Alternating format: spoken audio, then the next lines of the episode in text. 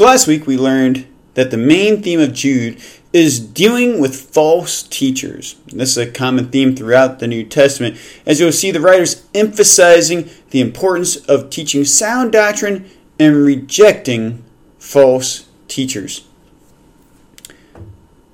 In Jude 5, the author starts using examples of past events that are detailed in God's Word uh, false teachers who rejected and the consequences that followed. And the first event that Jude notes was when Moses and the Israelites were wandering through the desert. Moses had come across some people that were very indignant toward him, that were jealous of his position among the Israelites as the judge, and Aaron as well. And ultimately, God had to exercise judgment against these people. In number 16, there is a remarkable account of this encounter. The leader's name inside of this rebellion was Korah. Korah was jealous of Moses and shares many of the same sentiments that the people in our day do oftentimes toward those who are in leadership. For our purposes, we need to remember that Moses was the author of the first five books of the Bible, also known as the Pentateuch. So, this is how Korah started his complaint. He told Moses, You have gone far enough, for all the congregation are holy, every one of them, and the Lord is in their midst. So why do you exalt yourselves above the assembly of the Lord? Korah's followers later joined in with the complaint by bringing their own accusations in Numbers 16:13. This is what they said to Moses. Is it not enough that you have brought us up out of a land flowing with milk and honey to have us die in the wilderness? But you would also appoint yourself as master over us? Some pretty wild accusations going on right here.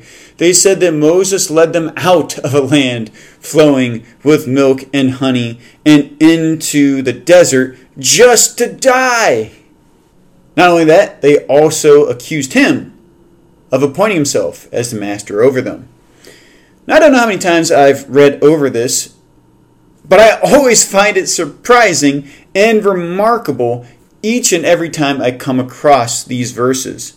They actually told Moses that you let us out of the land of milk and honey. Can you believe that? They are talking about Egypt.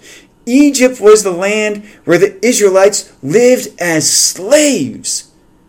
So, what about slavery was appealing to these people? Well, when we think of slavery, we think of toil, we think of torture, we think of oppression and cruel, heartless slave masters. And indeed, you had that back then, as well as uh, in other countries today and in the times in between. But dare I say that there are perks to being a slave, namely free food and free lodging.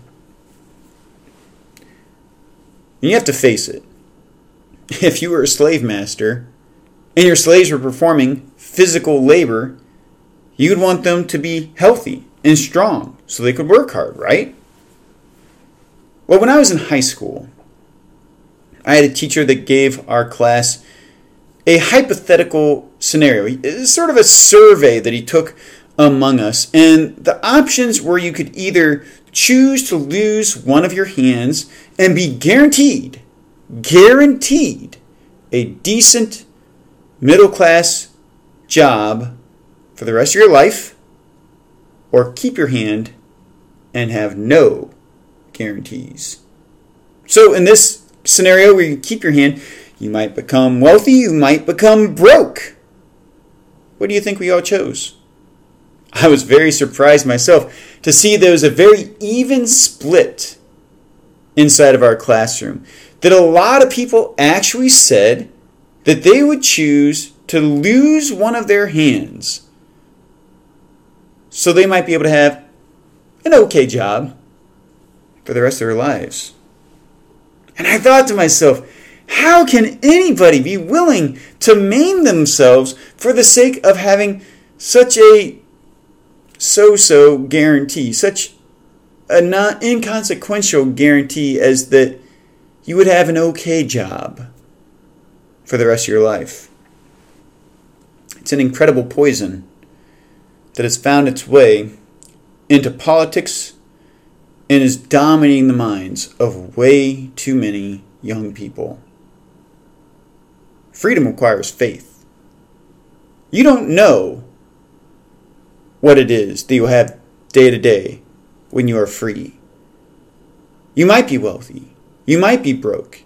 As it was for the Israelites, they left the land of slavery in Egypt to be in a circumstance where they had to rely on God each and every day. And they couldn't see God. And so it then became a reality in their minds that maybe God would not feed them today. Maybe God would not feed them tomorrow. And yet, they got to see wonders that their ancestors could only dream about.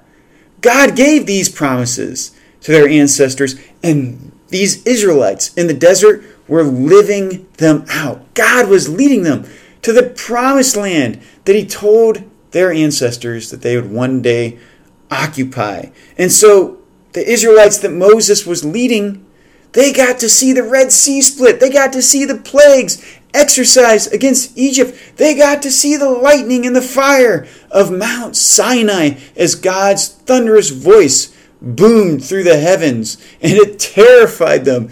You would think that this would inspire faith throughout their camp, and yet fear endured inside of so many of their hearts. So many of them lacked faith in their God. So to Moses they said, Who are you, Moses, to think that you are any more holy than any one of us? We are far too sympathetic to this statement. In fact, a pastor friend of mine, in a private setting, once asked this question. He said, why is it that people will consult experts in every other field and take their advice? They consult doctors, lawyers, teachers, psychologists. But when it comes to spiritual things, they believe that their opinions are as good as anyone else's. That everyone is an, ex- is an expert when it comes to spirituality. But where the Spirit of the Lord is, there is freedom. And yet there's a problem with freedom. Not the freedom that God gives, but the popular understanding of freedom.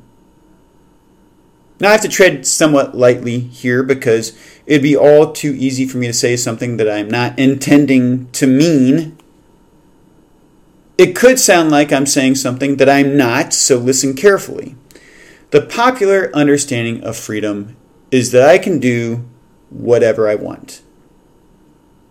But the one who honors Jesus says, I can do whatever pleases God. Popular understanding of freedom is I can do whatever I want.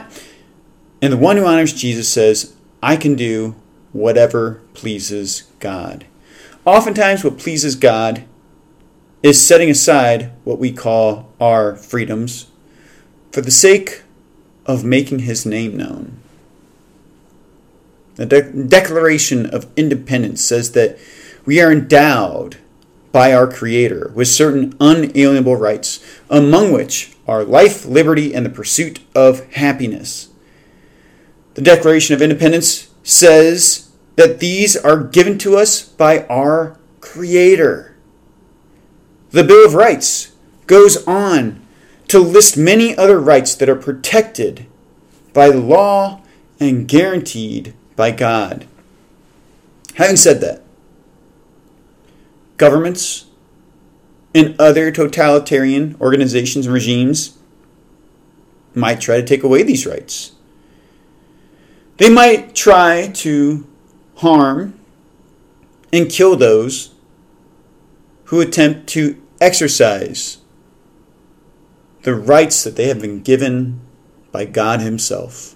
Even though they punish those who aspire to live freely, they can never truly take away freedom of someone who has been liberated by the blood of Jesus. Freedom is perhaps the most valuable thing outside of salvation that one can attain. Again, again, there is a serious problem, a serious danger that accompanies freedom the temptation of self worship, a form of idolatry that is only comparable to the sin of Satan himself. And if someone resides in that sort of spiritual condition, he or she is not really experiencing freedom. Such a person has committed the sin of Korah. Such a person longs for the land of slavery and has become a slave in his or her own heart. The land of slavery is sin. Korah and his friends understood that they were Levites. Moses and Aaron were Levites as well. So as they saw Moses and Aaron, they said, essentially said to themselves, Well, you're no better than us, even, let alone all the people. So you might be better than them, but you're absolutely in no ways better than us because we are Levites. We're priests by inheritance. So who are you to say that you are better than us? Well, this serves as a warning to anyone who serves in ministry today, specifically to those who serve in ministry. Again, the Levites were the priestly class of the nation of Israel. Moses, Aaron, Korah, and the others that came along with Korah were Levites.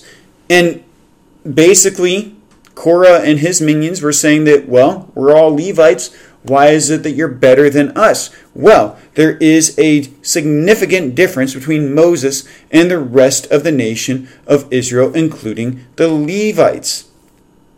Anyone who is a priest, pastor, bishop, reverend, or elder needs to hear this. God's word is what is final. And we might have our thoughts and feelings. God's word is all that matters. And Moses, in this instance, the difference between him and everybody else, he was a chosen prophet of God. He was chosen to record God's word for the nation of Israel. So for Korah and his people to question Moses wasn't just questioning another priest, it was questioning the messenger of God, the one who is actually speaking God's word and creating scripture in their day. We must not make the same mistake. We must revere scripture, revere the Holy Bible, and understand that that is what guides us.